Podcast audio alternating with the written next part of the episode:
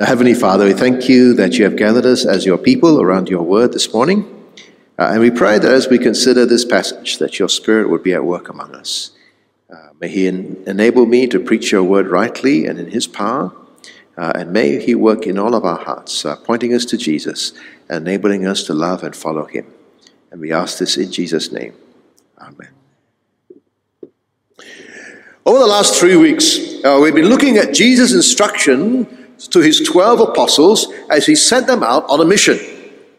And we've seen that the mission that he sent them out on was different from our mission. Theirs was a short term mission specifically to Israel. Ours is a long term mission to all the nations.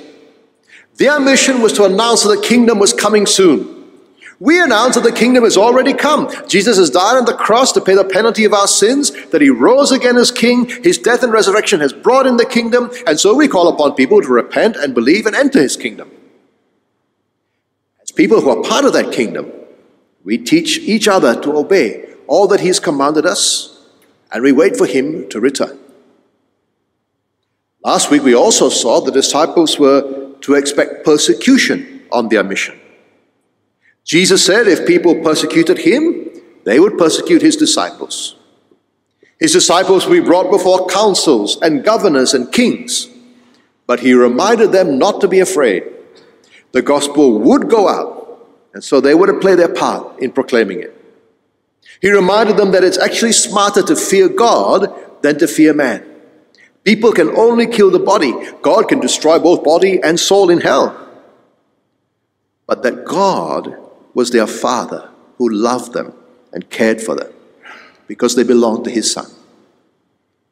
They were to be wise as serpents and innocent as doves, but they need not fear as they proclaimed the message of the kingdom. And that is also the same for us. We should fear God rather than man and be faithful in our mission. We also saw that as the message went out, it would bring division. There be some who acknowledged Jesus before men, and some who would deny him before men. Some people would confess that they belong to Jesus. Some people would refuse to identify with him. Some people would enter his kingdom. Some people would disown him, have nothing to do with him. Some people would join the community of the persecuted. Some, in fear, would stay a safe distance away. The message would create a division. And the division that was created when the gospel message went out would be reflected on the day of judgment. Verse 32 and 33 of Matthew 10, Jesus said, So everyone who acknowledges me before men, I will also acknowledge before my Father in heaven. And but whoever denies me before men, I will also deny before my Father who is in heaven. Now, Jesus is talking here to, to his disciples as they go out on their mission, but, but no, what he's saying here is not limited to them. And he's not limited, limiting it to those who preach the kingdom, uh, to whom they preach either, isn't it? It's targeted them, it's a general statement. Whoever, anyone. So it includes everyone in this room, everyone online. Everyone who acknowledges me before men, I will acknowledge before my Father in heaven. Whoever denies me before men, I will also deny before my Father in heaven. If we acknowledge Jesus, if we confess Him, if we identify with Him when pressed and pressured, Jesus will acknowledge us before the Father. If we disown Him, if we deny Him, if we repudiate Him, He will disown us before the Father. And that would be tragic. Because the only way that we can be saved is through that Jesus who died for us. The only way we can enter into glory is through his blood that was shed for us. The only way that we can escape the judgment of hell, which we rightly deserve and should rightly fear, is through the one who took the judgment on the cross on our behalf. But if on the day of judgment he says, I don't know him, or she's not one of my people, then we have no hope left. So, what will it be? Will you fear those who can hurt you and harm you in this world? Or will you fear the one who can throw you into hell? Will you acknowledge your Savior who loves you and died to save you? Will you throw your lot in with the, with the one whose death for you can secure forgiveness and release and, and enable you to stand before God rightly on the judgment day? Or will you disown him? Face God the judge by yourself. Are you willing to face the judgment of men with Jesus? Or do you prefer to face the judgment of God without him? The message Jesus brings brings a division, and that division is there on that last day. Which side of the division will you follow?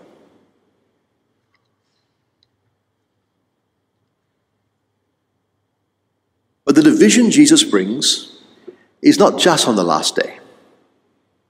It's expressed in the here and now. And so Jesus says in verse 34 do not think I have come to bring peace to the earth. I have come not to bring peace, but a sword. Now, hang on, he's saying, oh, Andrew, isn't Jesus the Prince of Peace?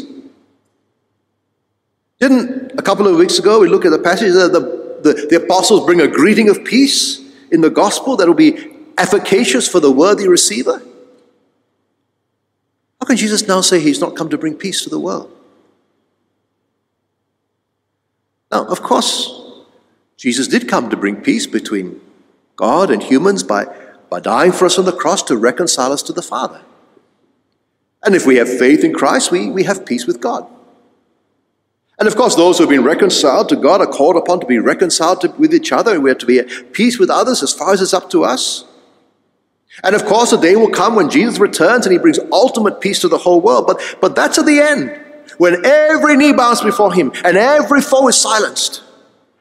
But for now, his presence leads to fighting, it leads to the sword. And it's not a sword to be used against his enemies, it's not that kind of kingdom, but a sword that his enemies use against him and his followers. Friends, that is still true today. There are many places in the world where Christians are persecuted. According to Open Doors, the three most dangerous countries for Christians in 2022 were Afghanistan, North Korea, and Somalia. Uh, in Afghanistan, there are a small number of secret believers, but if they're discovered, their family, clan, or tribe must save its honor by disowning the believer or even killing them. And that is widely considered to be justice. In North Korea, there may be hundreds of thousands of believers, but any North Korean caught following Jesus risks imprisonment, brutal torture, and death. And Open Doors estimates there are 50 to 70,000 Christians in North Korean prison and labor camps. A small number of Christians in Somalia are targeted by militant religious groups who control large parts of the country.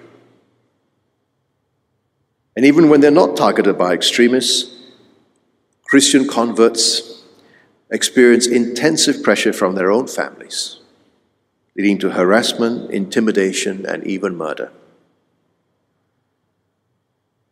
This attracts hostility. He brings division. And this division is seen in the way his people are persecuted. And that division even cuts through families.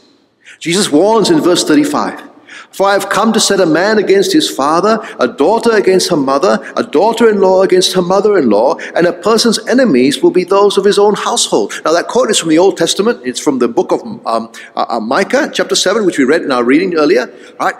Prophet Micah is lamenting how bad things are in Judah. The godly are oppressed, corruption is rife, you can't trust anyone. And then he says in verse 6 of Micah 7 For the son treats the father with contempt, the daughter rises against her mother, the daughter in law against her mother in law, and man's enemies are men of his own household. And so God was going to bring judgment on them. And Jesus said, Look, my coming brings about that kind of division.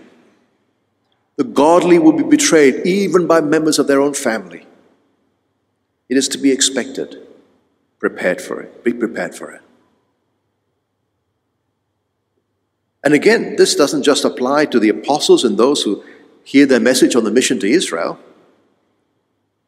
Jesus warns us that there may be times when we have to choose between him and our families. Notice the word whoever in verse 37. Whoever loves father or mother more than me is not worthy of me. And whoever loves son and daughter more than me is not worthy of me.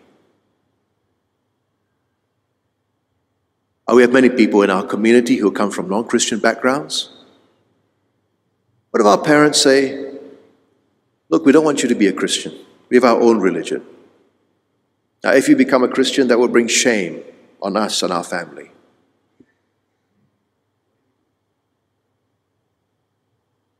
Some parents are afraid to let their adult children get baptized because, well, if they do, who's going to pray for them when they die?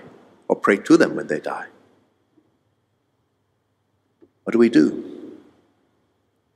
Following Jesus would lead to division and animosity. Do we follow Jesus or do we follow our parents? Over the years, we've had people in our community who are persecuted by their own families for following Jesus. Some have been kicked out of home. A very close friend of mine was not only disowned by his family, they even called a Hindu priest and had a funeral service for him when he turned from idols to follow Christ.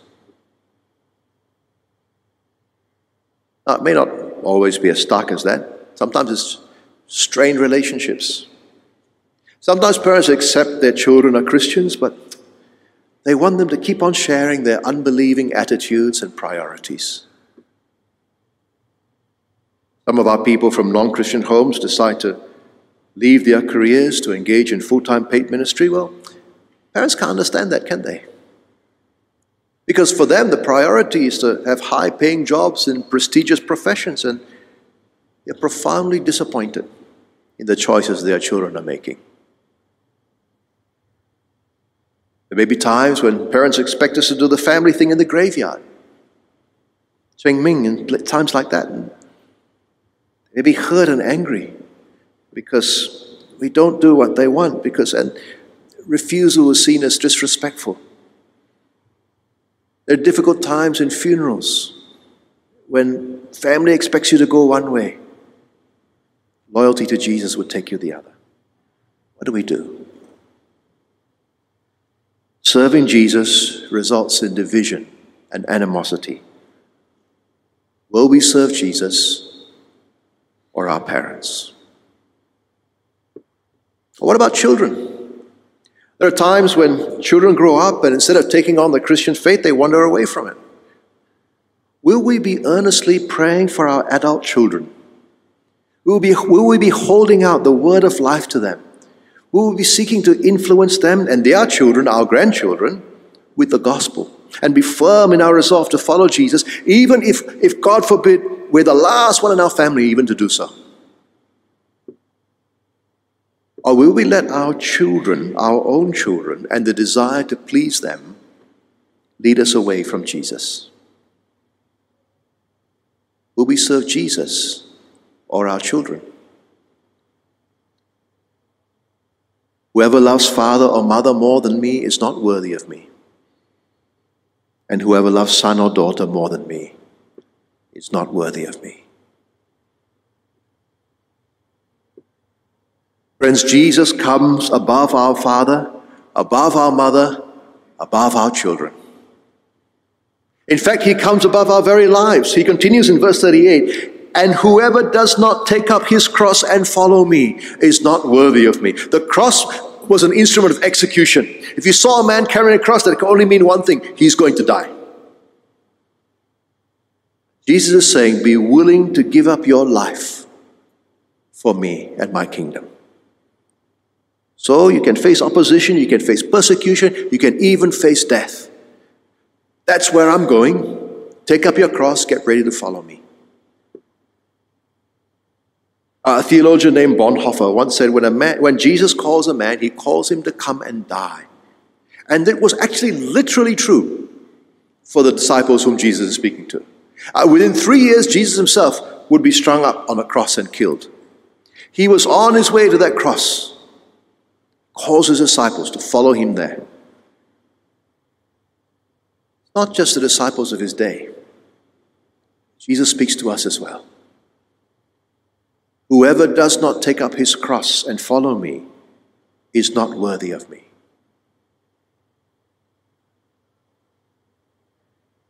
Prepare to die for Jesus.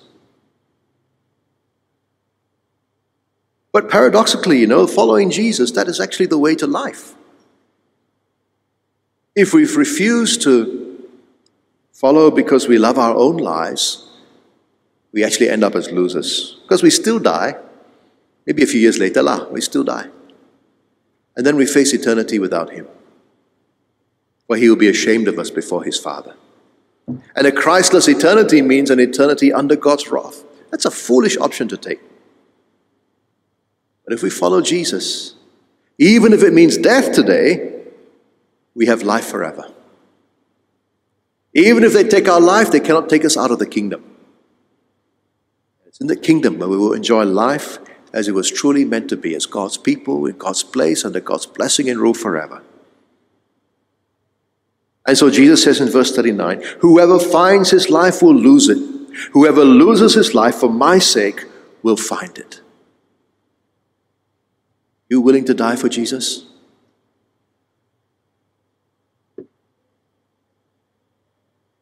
There's a famous story about Jim Elliot, a missionary to Ecuador. 1956, the age of 28, he and four friends went to preach the gospel to the Auca tribe there, who were known to be cruel to, to, to outsiders. And not long afterwards, they were all killed by them. And his wife, Elizabeth, went and visited the very men who killed her husband and began to witness God's love to them. And eventually, many in the tribe became Christians. And, and they look back with thankfulness to God for, for Jim Elliot, uh, who, who gave their, his life to bring them the news of salvation. Uh, Jim had a motto. His motto was this He is no fool who gives what he cannot keep to gain what he cannot lose. He is no fool to give what he cannot keep to gain what he cannot lose. Willing to die for Jesus? Jesus was willing to die for you. Are you willing to die for Jesus? If you're willing to die for him, then do it. Now, I'm not telling you to go, you know, equivalent or commit suicide or maybe go and distribute Christian pamphlets in Taliban headquarters in Kabul or something like that. I'm telling you to ask for persecution if there's none coming. But if you're willing to die for Jesus, then be willing to live for Him. If you're willing to die for Jesus, then consider yourself dead already and then figure out from scratch what He wants you to do with the rest of your life. And do it.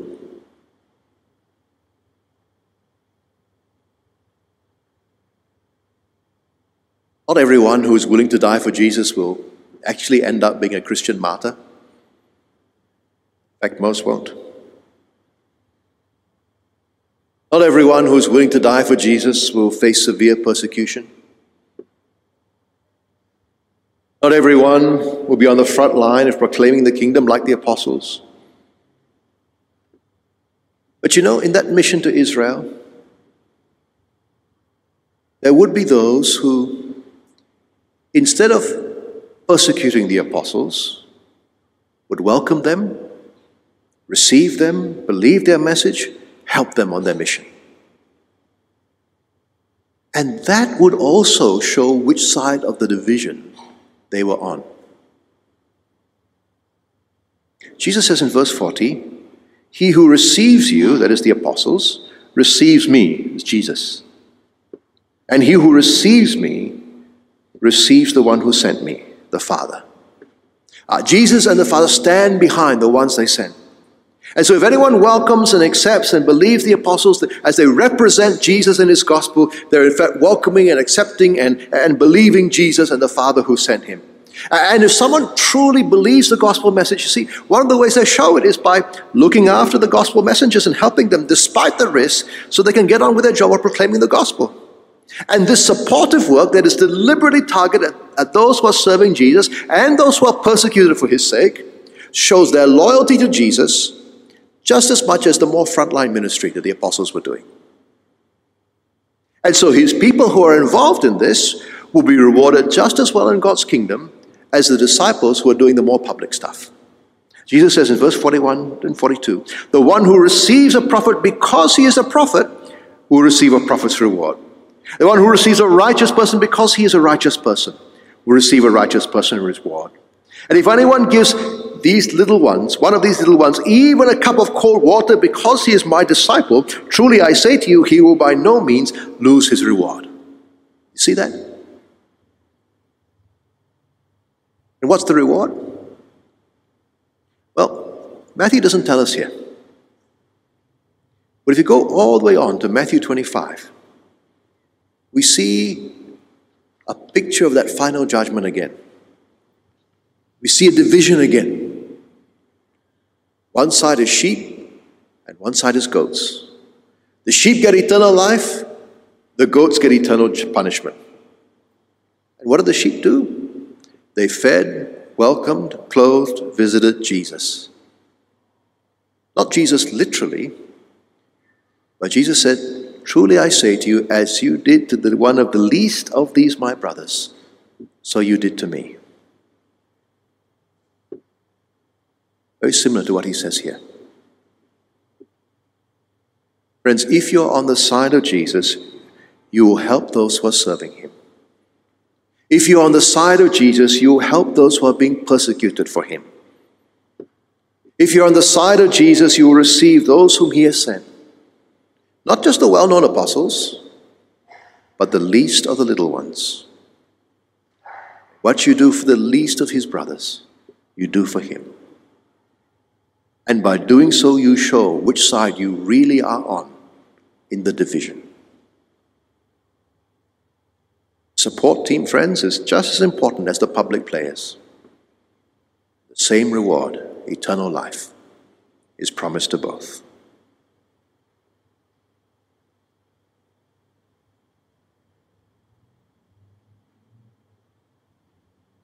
Well, that's the end of the discourse that Jesus gives to his disciples about this mission to Israel. Dangerous mission. They would be persecuted. The message they proclaimed was a divisive message. It would divide people between those who rejected Christ and those who acknowledged him. Disciples were going to get persecution from one group and help from the other. Those who helped them would be rewarded because they shared in the same mission. What the disciples were meant to do is be faithful to the end. Keep following Jesus. Keep proclaiming his message until death, and they'll receive true life. Well, how did they go on their mission?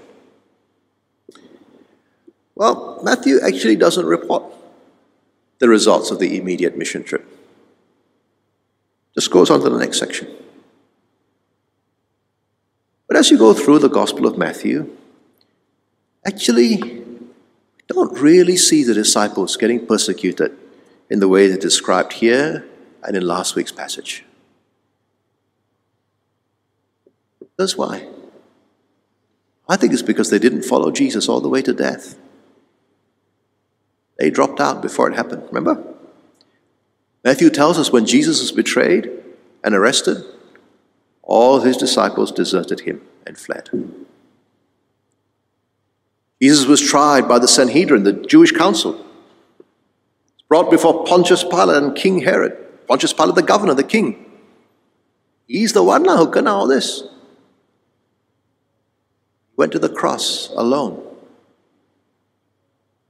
Broke his mother's heart by giving up his life alone.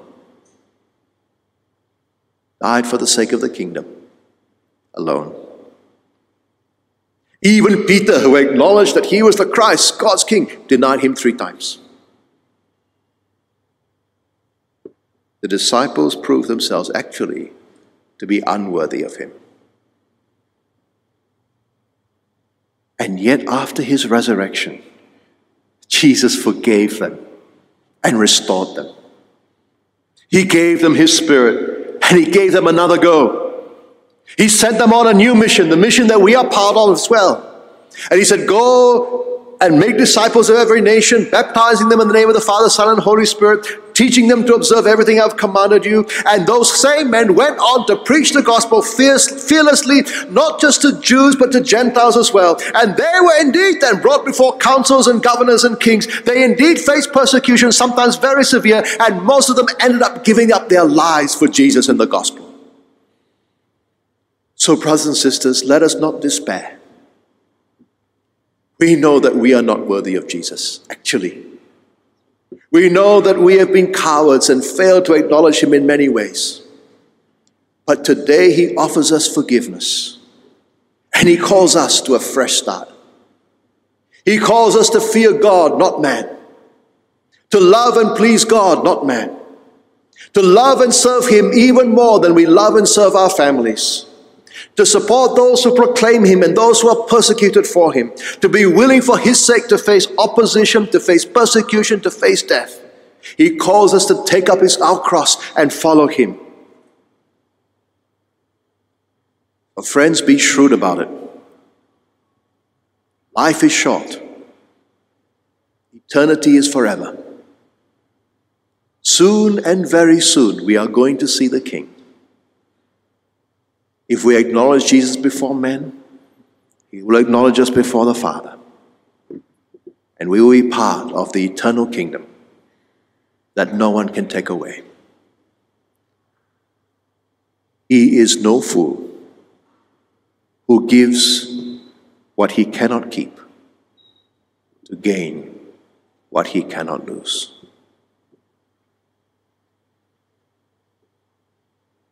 Let's bow our heads in a few moments of silence. Reflect on the words of Jesus that he has given us in this passage. Make our personal response to him.